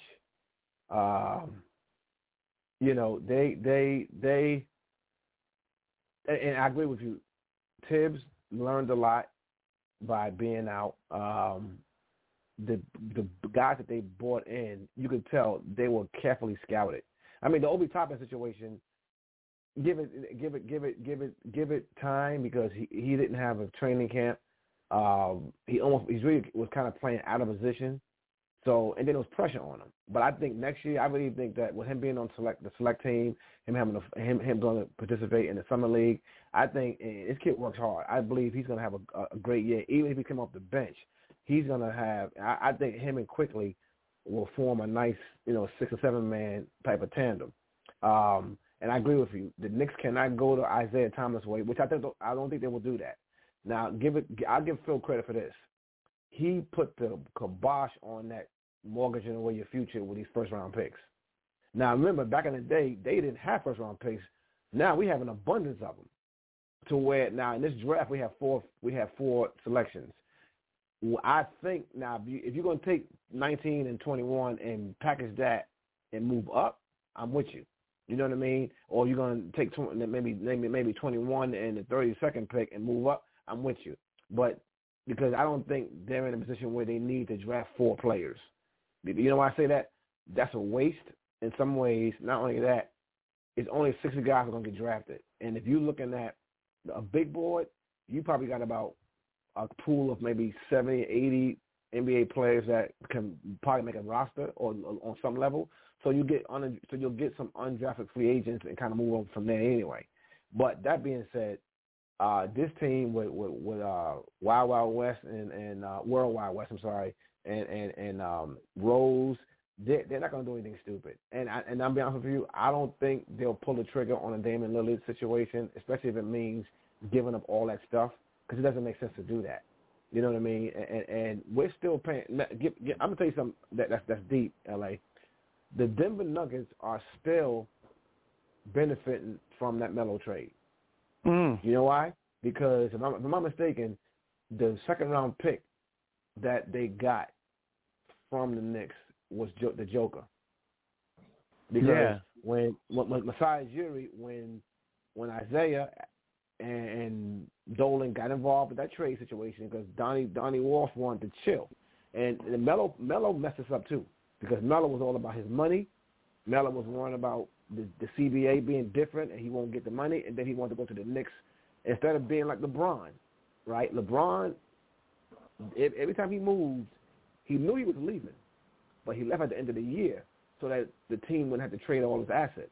Now, just think if Melo would have waited 27 games, because it was only 27 games left in the season, waited 27 games, and came to New York as a free agent, you had Gallo, you had Wilson Chandler, you had Ray Felton, you had Mozgov, you had, and you had your first round picks. You could have got, you could have gotten Chris Paul here. You know what I mean? You could have so so much. Could, the narrative could have been so different, but yet you played bully ball, and so Masai Ujiri was like, okay, I was gonna, I was gonna let him go for so and so, but now now you're pressuring me. Now I want two first round picks, and I want like two second round picks, plus I want five players, and I'm gonna send you Melo, but I'm gonna send you two slow guys that won't fit your system. So Masai Ujiri, he screwed them royally, but one of them picks was Joker and I think the other one, I'm not sure if it was it was Jamal or the other one, Gary, the one they let go. But but but long, long story short, Detroit, Denver is still benefiting from that Melo trade because if you think about mm. it, since that Melo trade, the Nuggets have been going upward. The Knicks has been going downward or up and down or whatever. Since that Melo trade, that Melo trade set them on a course of foolishness. So that's why I really believe Rose and those other boys up in there will be very, very smart and not make a make make a, a, dumb move like that like, like they did before. I really believe they'll do that because David Lillard's not going to bring them a championship by himself. Well, let me let me ask you this. Staying on on Lillard, you mentioned him. There's also the rumors. Rumors. You know better. You got the inside scoop better. That um, they're trying to bring Westbrook here. So I don't want Lillard or Westbrook because I, like I said, I think it messes with the the core uh, of the um, you know their rotation and, and what they have going going moving forward. And don't get rid of Julius Randle. Do do not get rid well, of him. Well, one thing about rumors sometimes, and I've learned this in this business, somebody can put something on the internet and it goes viral and gets stupid. I mean, it, it just that's how crazy it is. This, right. And I'm no disrespect, no no disrespect to a Hall of Famer, but Westbrook doesn't help any team he plays on. I'm just I'm being real with you. I don't care about the triple doubles because a lot of a lot of those assists are in transition. And of course, I'm not a hater, but I'm just being honest. A lot of those assists are in transition and they're long passes for quick layups. It's not necessarily it's not necessarily ball movement, body movement. Let me let me set you somewhere and then good. Magic Johnson made you better, right? If if he had a triple double, guys got better. Okay, if LeBron gets a triple double, for the most part, guys got guys got better this Westbrook stuff, who's getting better on the team? I'm waiting. You know what I mean? I'll wait. Who who actually gets better on his team? KD ran away from him. Ran. See, see this is why I mean, and don't need me to, to to, to take up for him, but this is why I get mad when people, even Stephen A. Smith got, got up there uh, bloviating, I'm using the word, about with Kevin Durant, there was a weak move. I, I mean, I'm surprised Kevin Durant's mom didn't slap him in the face, but because it was, I think it was unnecessary to say that.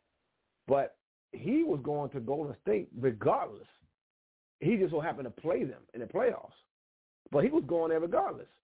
If he would have, if if this if they were lost against the Spurs three to one, he was still going to Golden State. Why? Because he wanted to go to a team to where he can be efficient, where he didn't have to shoot 30 times and do all that kind of stuff. He doesn't like that. When Westbrook gets these triple doubles, he's going for like 11 for 26, stuff like that. I mean, he's shooting the ball a bunch of times. I mean, he doesn't make a team better, and he doesn't have a jump shot. And the worst thing about that, he makes over $40 million.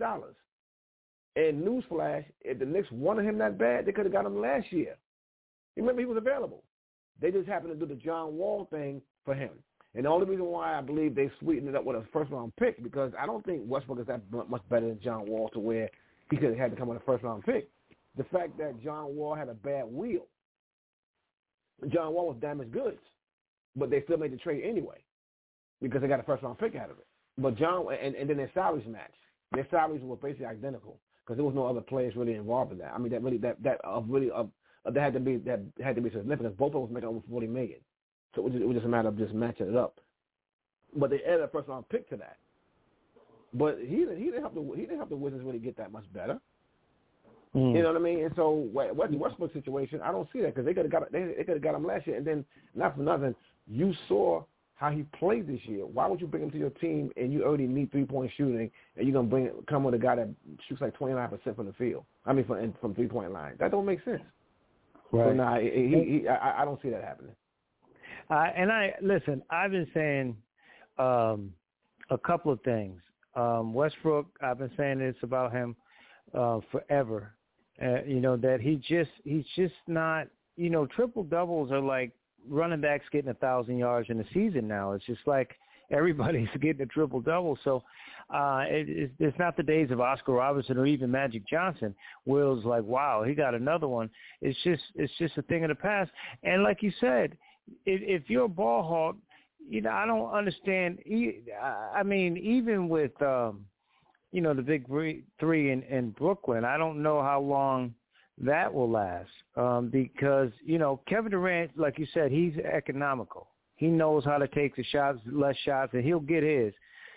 But the other two, I don't know. I don't know. And and and with Anthony Davis, I, I don't mean to go back to Brooklyn, but it, you know, Kyrie is the Anthony Davis of guards in the East. It, you, I mean, he's an injury waiting to happen every year. Waiting to happen, yeah. Every yeah, year. Every year. So, yeah. so the, the other thing I wanted to talk about in terms of I've been saying for a long time is Ben Simmons my Sixers. And again, listen, I'm not blaming all of it on Ben Simmons in this particular year. You, like you said, Doc's got to do a better job making adjustments. I thought his rotation was off. Um, it, you know, um, you look at uh, and and Bede missed a lot of big shots and took a lot of mm-hmm. bad shots. I mean, they had some issues, but if Ben Simmons is not going to harness his craft, if he's not going to try to get better, if you get, it's no excuse not to get points in the fourth quarter. You getting that money and you the star guard and, and you can't get points in the fourth quarter. No, they, if he's hey. gonna not, if he's not gonna play like if he's gonna play like that, mm-hmm. uh, who he's got to go. He's got to go. I, I'm gonna tell you what happened, brother. Is this because they couldn't Brett Brown couldn't get him to do it, and neither could other other coaches, right? So his thinking is, I'm six ten. I'm doing that. I'm a, I'm a shoot when I feel like shooting. His work ethic, his work ethic, from what they, from what they say, sucks. Right? He didn't even try to work out shooting. So what happened was, so the, the reason why he got so damaged this time, uh, this time around, because he got battered. And, and here's another thing too: if the enemy knows you have a weakness and you refuse to even acknowledge that you have a weakness, although it's glaring, or you refuse to even fix it or try to fix it, they're like, yo, we good, dog. Fourth quarter, we know what to do. And, and, and if you, I mean, watch NBA game, and I mean, you know, you know the game. I don't care what nobody say. Fourth quarter defense is always different. When, when the Knicks was in their heyday, I never forget my, my buddy Roger Murray. Shout out to Roger Murray. He is a um, you've seen him before. You ever watching that game? He's the the rotund kind of guy. He's not really fat, but he kind of he's kind of thick, and he wears glasses right? Yeah, and he's been doing it for, for years and years and years. But him and my boy Stewart, they do the timekeeping and the scoring. And what he told me was, I never forget it. He said, "Who?" Because he, cause he, he was because he he's been there longer than I have. So he was there in the Ewing days, right? So I wasn't there for Ewing. but he told me, he said, "Who? when the fourth quarter came, this is what he told me because he's on the floor seeing all this, and and he didn't care if it was Karl Malone, Barkley, Shaq, uh, Magic, and it didn't matter who the team was. He said, "Who?" When the fourth quarter came, the other he said he said you could look at it. He, this, is what he told me. I quote. He said, "Who you could look at?" He said, "You could look in their eyes. They knew it was coming." That's heavy. Think about that though, La. He said, "Yeah." he's on the floor with them, La. He's he he he he's doing it. He's doing the um the scoring. He said you could see it in their eyes. They knew it was coming. That fourth quarter train, that lockdown defense, they knew it was coming. So when Pat Riley put Greg Anthony in, because Mark Jackson would play the fourth quarter, and put them put Starks and them other dogs in there, they may not score no more than 20, uh, 20 points, 24, 20, 24 points, but you ain't getting no more than 18, 19 yourself. but right. fourth quarter, fourth quarter defense is so different. And, another point in the modern era, the uh, the the year that Durant left OKC, I believe it was 14 games that Oklahoma City, Oklahoma City had the lead and going to the fourth quarter in, and they lost in the fourth quarter because fourth quarter defense is different. You play Westbrook a little differently because he's going to do the same thing he's been doing, and you let you know KD be KD, but you but you siphon up siphon up the, siphon up the head of the snake, cover the head of the snake, and you win the games. So and and you can, and, and. Hoove too with with it's not just his his um his shooting ability, the mid range, you know, foul shot, but it's his free throw shooting. Is he not yeah, embarrassed that they're doing the hack a Shaq on him in the fourth quarter? That's bad. I know he's six ten or whatever, but he's still playing the point, and you can't the be thing, on the floor because they're doing the hack a Shaq. The thing is, if you're not working out, if you're not if you're not taking that serious, the enemy knows how you're going to play. So it's like, okay, fourth we, you know, whatever you're to do fourth quarter, we, we're going to turn that water off. Because fourth quarter defense is different. So they, they were able to play him differently, and they was able to win games. And they made it rather easy. It was rather easy. I mean, rather easy. And so I think this was embarrassing to him. The only part about the embarrassing thing is to him, to me, that it was traumatizing. But but I'll say this: I give him a lot of credit for his news conference. He owned up to it.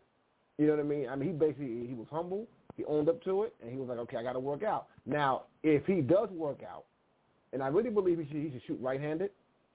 I mean, if, even if even if he had a now, even though Chris Paul can shoot threes, Chris Paul's bread and butter is mid-range. Right. right? I mean, he, he, he a certain spot that he gets on the floor is a layup. Right, and, and same thing. The same thing even with um Kawhi Leonard.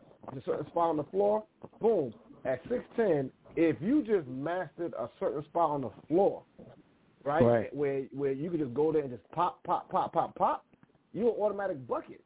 And, and now, now I will say this: it will get in the way of Embiid, but if Embiid if Embiid is in shape, it can work because let's face it, Embiid takes a lot of threes. And Embiid is one player that can, even though he's a big, he's a big, he's a massive man. He can do things on the perimeter that most guys his size can't do. And, and I'm gonna be honest with you, even Shaq couldn't. But Shaq was more dominant down low, of course. But Shaq didn't have his skills.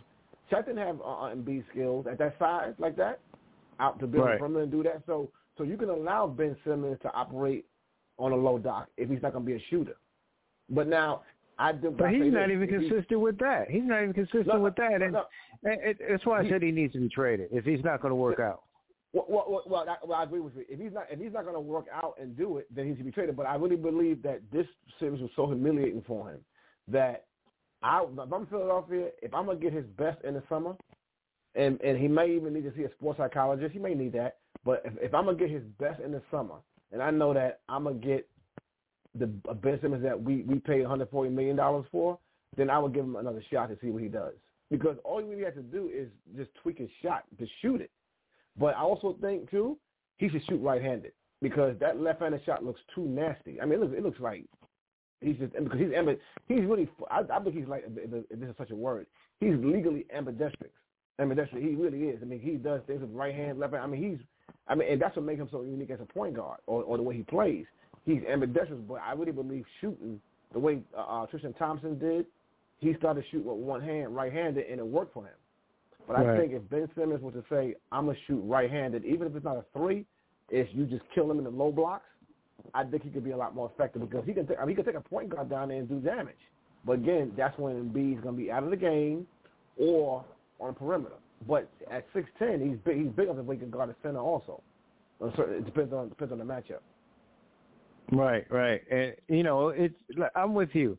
I have two things: a workout, and he should use that right hand. Right now, he just the the confidence isn't there, and and any part of the offensive end.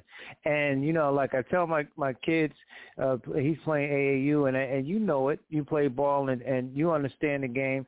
You know, if you want it, go get it if you really want it, you go get it, and you'll be aggressive. You'll be confident in it. But he has no confidence. He has zero confidence, and and that and you can see it, like you said, your friend. You probably see it in his eyes, and you know, in in the playoffs, it's about a half court, is and it gets even tighter in the fourth quarter, and and that's when they need him. So it's no excuse not to score. Let me ask you this: We're talking with Jerald Hoover here on the on the Batchelor News Radio Show. Um, coaching moves. We've seen what happened. Uh, I, I mean, the whole Danny Ainge leaving and Brad uh, Stevens moving up to his spot, new coach. What about the coaching uh, situation there? Jason Kidd going to Dallas, um, Chauncey Billups going to Portland, and Rick Carlisle going back to his spot in in uh, Indiana with the Pacers. Who's in a better position to be successful, and, and which coach you think maybe was the wrong move in all those scenarios? I'm nervous about Chauncey Billups going to Portland. I'm a little nervous about that one. I, I'm a little nervous about that. I, I, I'm a little nervous about that. I think that might. Not, I'm not talking about because of Lillard, but that's to me. That's more the players they have than coaching. Because Terry Stotts, okay, so Terry Stotts forgot how to coach. You know what I'm saying? Uh, right. He didn't have defensive players. Their front line was really offensive, uh, offensively. Well, well, they wasn't challenging offensively. No, no, they, right. well, they were defensively challenging, but offensively there was no innovation with that. Now, if you had Melo ten years ago, then you, you then you, you got an argument. But Melo come off the bench doing what he do, not for, and he's not a defender. He, he can rebound, but he's not a defender. Um, Nurkic doesn't play defense, and neither does his backup. You know what I mean? And, he, and both of them could score down low. Okay, but playing defense didn't happen. And then then your other guys. I mean, so really nobody was really there as a real, really, really, really good defender. So a lot of those games they lost was because of defense. It wasn't because they had, didn't have firepower. But I also still say this, and it's easy to defend this. And this, and this is why you got to give Chuck Daly so much credit because Isiah Thomas could have been the same way. No, no, Isiah Thomas could have been like uh, Damian Lillard. You know why I say that? Because Isiah Thomas was probably the greatest point guard his size to ever walk this earth. Because there was nothing that guy couldn't do. Nothing. When I say nothing, I mean nothing. His game was just incredible. He can score. He can shoot. He can pass. I mean, he can just dominate on every level, right? I don't think Damian Lillard is as fluid as Isiah was, right? But he shoots the ball an inordinate amount of times as a point guard. McCollum is a scorer, but neither one of the two of them are like what six one. If I don't even Dame, I'm, I thought me, me and Damian Lillard stood next to each other, in the, and I mean I stood next to him. I said we we didn't pose, but I was I was with him in the locker room, and he's not big at all. I mean, really, I mean, he's really not that big. Uh, and and, uh, and newsflash, Kemba Walker, if he sees six feet, he's standing on a ladder. Being real with you, he's like five, about five eight, something like that. But but Damian Lillard is not that much bigger than him. So Portland doesn't have a defensive presence at all. You know, um, they brought in what Covington kid, they got him, and when they made that trade and and and, and, and um, with not for Norman Powell, but Norman Powell's like, like a, a, a six foot six, six foot five guy, if that. So you, you really have any defensive players. You bring in the Chauncey Bills, an inexperienced coach, and things ain't whatever. Actually, no, Norman Powell's only six three, but um, I don't think that's the. I don't think Portland was the problem with coaching. I think there was personnel. Now, mm. I hmm. think Ime Udoka going to going to Boston and Kemba Walker not being there So now, yeah, what's up with that probably, trade? Uh, I I don't oh, well, understand them. I, I know he didn't fit in, but I don't think I don't think that that nucleus got a, enough time to to really gel. Not, not, not, they did. I, I, I'm gonna tell you why I say that because your two best players are perimeter orientated, and you know what? They almost had the same. They almost had the same problem, almost as the Clippers, because your two best players almost play, arguably, could play the same position. It, it, if if Paul George was in Indiana and uh, Kawhi Leonard was in San Antonio, and they had a, and, their two teams played against each other, they guard each other as small forwards. They guard each other. So your your your, your two best players kind of do the same thing. Uh, Jaylen Brown and that Tatum kid, although he, that kid is just incredibly awesome. They play the same position, and then you got a point guard in Kemba Walker who's like five eight, five nine, who can't play defense, even if healthy. So your problem is structure. They and I watched the way they played last year. They played better and harder when Kemba wasn't in lineup. When they had that Payton kid from Oregon, he's he's small but he's gritty. Or or, or when they had Marcus Smart running the point guard. You know, so they, they when when they had better when they had better defenders at the point, they played better. Now their point guard situation is going to be a little different. Now and then you bring in Horford, so that helps their front line, right? So they they they they have to make us being a lot better. And then a Williams kid, I mean, Boston's going to be a good team next year, I think. And, and I think Ime Udoka is ready. Papa Popovich family tree, if you would. Um, you know, then him coming to the uh, Brooklyn. He's been around a few, a couple of blocks, but I think he's a perfect person for that team.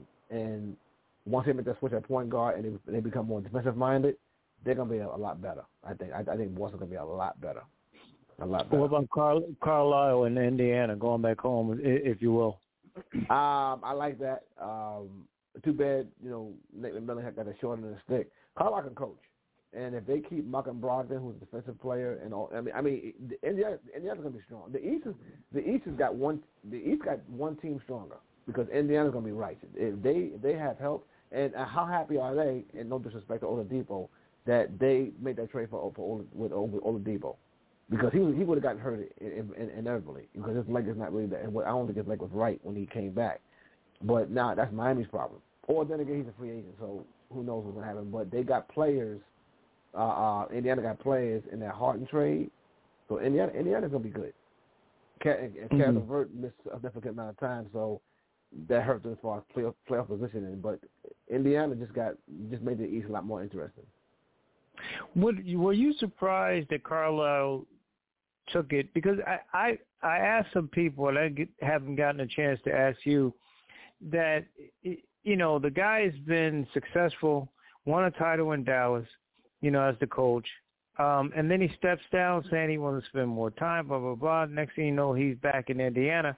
Do you think it was forced out? Or, I mean, what do you think happened there? I, I, I think Luka Doncic is very difficult, right? From what I'm hearing, he's very difficult.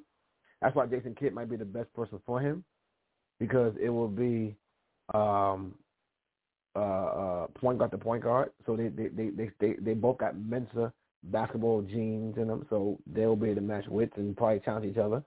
So I think that might be the best coach for him. Um, I think Rick Carlisle is still blue collar, old school, a little controlling.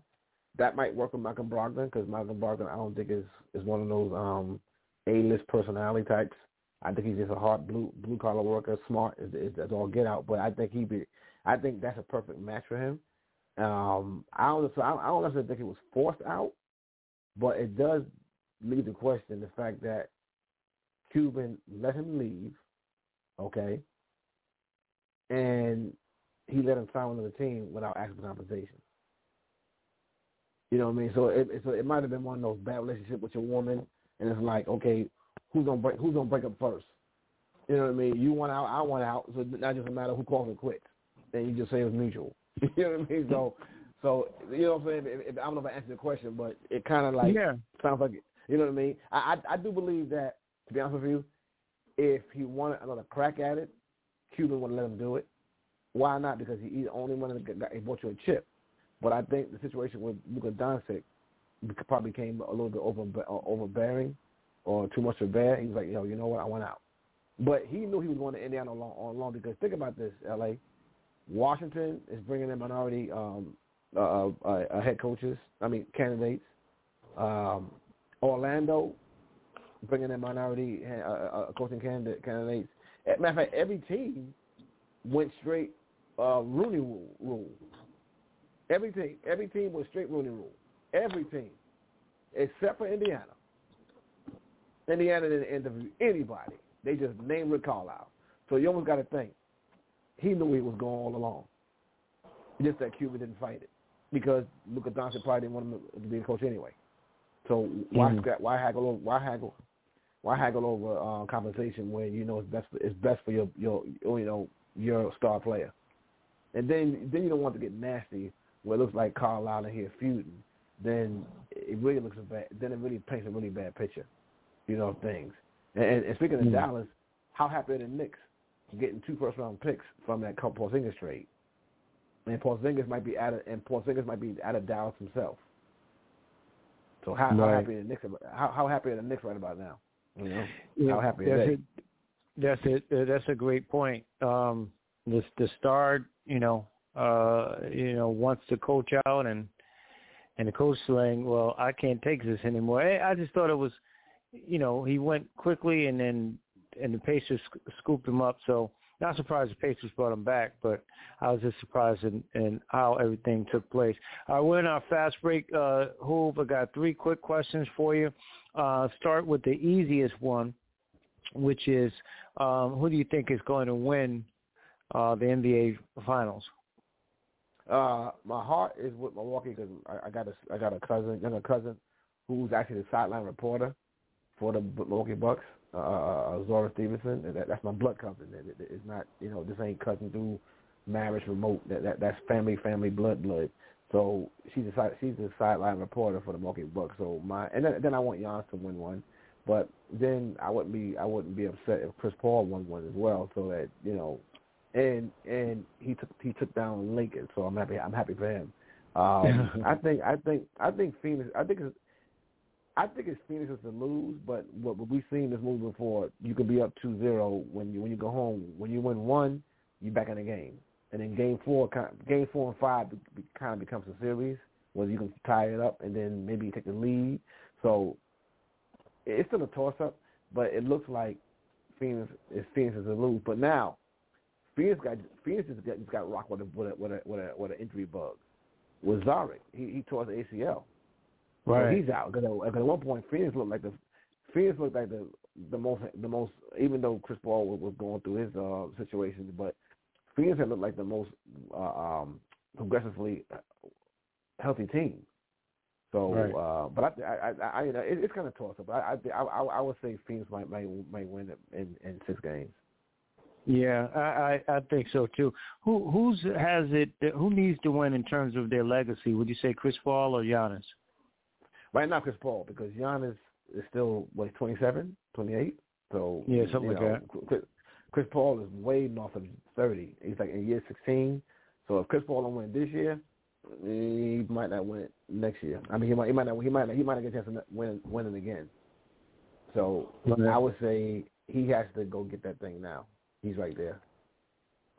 Um, in the Olympics, you look at their size um, this team. Everybody was upset that AD and LeBron's not playing all that. But you look at the roster, it's great. Now you look at Australia and some of these other um, uh, countries, they have NBA players too. But when I look at the roster, they're they, they don't have a lot of bigs. They got a lot of wing players and great athleticism. Wait, wait, wait, wait, not wait, wait, wait, wait, wait, wait, you being too kind, LA. A lot of bigs or no bigs? Well, really, no.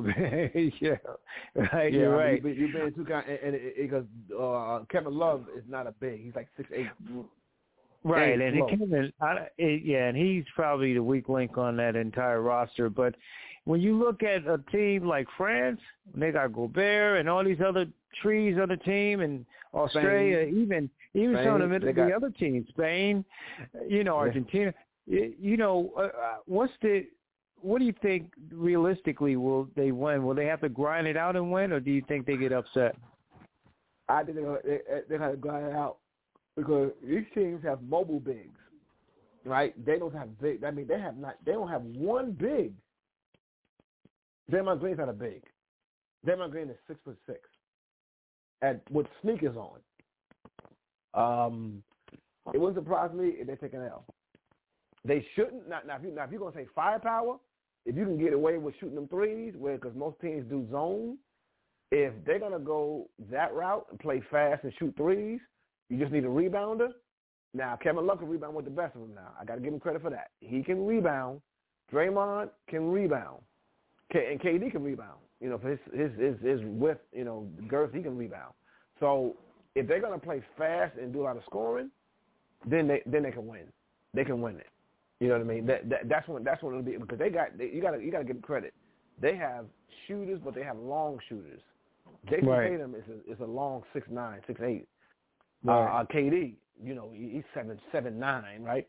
So you you have and, and then and then you then you got the um the Grant kid who's about about who's about six nine, six ten. So you have Mhm. guys, right? And Beal's a big guard. All right, he's what six foot six, something like that. He's a big guy. You have a jitterbug in, in Jalen. Uh, I mean, uh, um, in Lillard. He's a small, but but he's a, but he's strong himself. I mean, he's he's he's not Trae. He's not Trae. Um, uh, Ice Trae, Trae Young. You know what I mean? He he has some size to him. I mean, in terms of like Bill. Can they still win? Yeah. I mean, but they got they got they got to play strategic because, like you said, you're playing with the Gasol boys, who's seven feet on, on, on, on for no reason. Go Goberts of the world, and they're athletic. So he's not Gobert. It's not a is not a big guy. That's a glacier. He, he's he's tall. I mean, he can run. He can move. Right. He go he can go Yeah. side to side. So that's where you're gonna have your question: Can they rebound? And uh, you know, do the now the good the good thing about that. Well, you have some teams where you have jitterbugs that can break up break it off the off the dribble, but but a lot of those are, are, are, are European guards. They shoot a lot. You know what I mean? But if you get a jitterbug that that takes you, that takes it off the dribble, then the with the, with them not really having a shot blocker, that can cause a problem. That, Right. can, that can cause a problem. But I, I but I'll say they'll win gold because I'm, I'm gonna go I'm gonna go pro USA. I like pop. I, I I'm gonna say they're gonna they're gonna um, they're gonna win gold. Yeah, I, I still think it was like you said. They're gonna have to make shots. They got a, they got weapons in the arsenal. They can put up points. It's just a matter of it's, it's slowed down or they get in foul trouble like Love or somebody like that. Yeah. Then you where do you get your rebounding from? Uh, your interior defense and things. So, um, final question for you. I, I wanted to get your thoughts on the the Rachel Nichols uh, story with Maria uh, Taylor. Um, and how that went down. You I should know ask you. me that first. You should, you should ask me that first. oh my bad, my bad. Um, and we can always uh, come back and continue this another time. But you know, uh, I working for an ESPN affiliate. I, I know about their lack of diversity. I mean, I've had the emails. I know people that worked at ESPN News and T-Mac worked there, and we could tell stories about. It. So that's not the surprising thing. The the surprising thing is that you know it- I'm going to say it, these Karens think that they just as entitled as, you know, Trump or whatever. This supremacy thing that you're supposed to get the other jobs and everybody gets the, the scraps. Now, Taylor's already been doing basketball and football, so it's not like she's new to the, the scene or anything. And you and you have the NBA jump or whatever they call it. I mean, it, it, the only thing, the only reason why she said it was wrong, and she really didn't apologize. She just said she's sorry for all the pain she caused, or something along those lines. The only reason she did is because she got caught on tape. And then the other dynamic of this is what's going to happen with uh, LeBron's PR guy, who said he's all tired of Black Lives Matter and everything. He he got caught up in this. How do you see this thing playing out? And being around, the, it's a- you know, understanding the. Jalen Rose, uh, how is that Mm-hmm. even going to work at It's- this point? And no, no, you, you should see what Jalen Rose's daughter said. Oh my, Google that on, on YouTube. Jalen Rose's daughter sounds off. She went nuclear. I didn't even hear the whole thing she said because I, I was I was I was actually on my way into my office, bro. But the part that I did hear, I was like, okay, Jalen Rose's daughter. She was just she was, she was just like him in the face too. But um, this is the, this is a disaster to me. What they should have did and I can't speak for ESPN because I, I never worked for them. I don't work for them. They should have said, okay, we're gonna suspend you for a week. At least show something on it. I mean, she she took a siesta for a day. Suspend yourself for a week, then come back. It's gonna still be there, but you at least see that something was probably quote unquote done. They didn't see that. This is a this is a disaster. For one, Rachel, Rachel Nichols is a spoiled, entitled brat, a brat. Does she suck up to LeBron and all them? I've seen that. I thought she did. I thought she did. Now it's a, it's a rumor. I don't think that happened because I, you know, even though I don't like what she did, I'm not gonna I'm not gonna subscribe to the theory that her and Jimmy Butler hooked up and thing. And that's to me, when you do that kind of stuff, that's irresponsible, and you don't need to do that because she after all she's married. You know what I mean? But why do that? You know, you know why why why put a rumor out there? Her and Jimmy Butler got together. Now I'm gonna tell you why I don't think it happened because the first of all the way Pat Riley is, the, as far as him being a stickler to the to the, you didn't hear about the Miami players getting getting caught up in nothing. You didn't hear about mm-hmm. none of them getting sent home because they was careless because they went to Burger King all that kind of nonsense. They wasn't doing that kind of stuff. You didn't hear none. You don't hear about guys like from, from Pat Riley times. I mean, Pat Riley ever uh, uh, or ever supposed to get, get themselves in trouble. It doesn't happen with them. So why would Jimmy, his was his first year there, uh, to do something that stupid? I don't see him doing that. You know, and then and then I'm not being funny. You're Rachel Nichols. You're, you're, people can't see you going to a parking lot. People can't see you going to a hotel room. I mean that that I so I so I, that's why I said you know you're throwing this rumor out there. At least be factual with it. But that being said, she is a spoiled brat. She really is. And I just think what she said just spoke volumes in terms of how she feels about black people. And yeah. it's hard if you're Maria, it's hard to take that apology serious. Then right. then she brings in no, no, then she brings in Kendrick Perkins and, and Richard Jefferson as props. They say, "Oh no, no, she's not prejudiced. We cool together." It's not about being prejudiced. Your thought process is bad. Your your thought process is what uh, uh, other than blacks not helping each other, but your thought process is what hurt is what hurting black people now. Right. But you know you, you feel entitled, and then you get away with it. She should have been suspended. I ain't saying she should have got fired. She should have got suspended for a week because that would have just at least made some of the stench go away. And, and this is a similar thing when um uh, Mike Greenberg uh, said uh, Martin Luther King and said it was a fraudulent um, slip. Nothing happened to him. Nothing. He apologized and they kept it moving. So yeah. I, I'm not surprised at this the organization not doing anything. Um, but you know, don't disrespect the, the the young lady. She's she's proven that she you you could critique her work on the air that's one thing. But she's already worked in these markets. Yep. She's already done this yep. stuff. She's put in the time. Rachel Nichols, I always I wasn't a big fan of hers anyway, and I'm not just saying that now because of this incident, but it it, it never changes. And then, you, like you said, a Kendrick Perkins, with all due respect, who you're a professor and you you know about what we talk about kids and English and stuff. He's not the most articulate person on the air anyway. So mm-hmm. I, I'm not even sure why they even, you know, did that. But uh, big ups to Jalen Rose. I know I have a friend who's who's close to him and said, you know, Jalen's pretty hot about it. Um, but the beat goes on with, with, with ESPN and that kind of stuff. Um, but it's gotta it's, it's gotta it's gotta stop it. I'm with you. If if you're not gonna fire her, you better do something. You better yeah. do something because now you got you got the brothers and sisters there. They ready to just walk out, and I've yeah. heard that too. So we'll see about that. Hoove, I appreciate you, man. As always, man. Good time. Uh, be well. Thanks for staying on as long as you had, and I'll talk with you very soon, sir. Uh, okay, my brother. Be well. Thank you. All right. Jerald Hoover, of course, he's the owner of Pure Sports uh, New York, and of course, uh, he is the NBA insider and, and, beat writer for the New York Knicks. Uh, don't forget, if you miss any part of our broadcast, you go to our website, uh. Listen to it in these shows in its entirety. Uh, follow us on Facebook at Pad Nation, Pad Nation 2 at Twitter, LA Batchelor Instagram. If you want your own show or interested in advertising with us, hit us up at labatchelor40 at gmail.com. Now this one dedicated to the girl with the angel face and the devil heart. Track the most new player to the up my youth, it! I know this little girl, her name is Maxine. Her beauty's like a bunch of. If I ever tell you about Maxine, you say I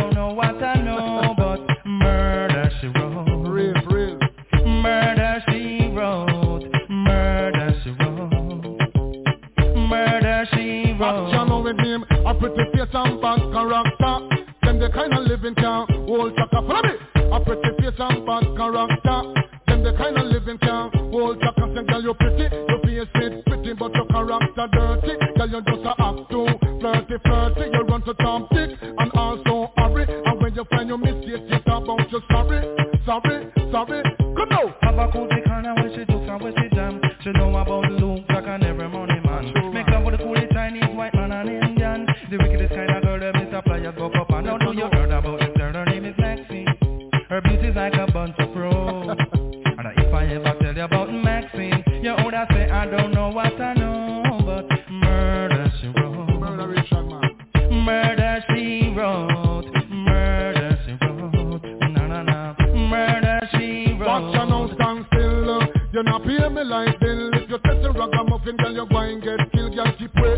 Cause you a Quebec, Quebec And the lyrics when me talk It's me DJ girl come out uh. Because you nah shout out And when you hear the ragamuffin You fi jump and shout Don't touch me gator You not pay me what I'm ready Cause great is great, great You're underrated From me. You pretty face and bad character. Them the kind of living can hold back From me You pretty face and bad character. Them the kind of living can hold back I say girl you pretty Your face is pretty But your character dirty. Girl you just a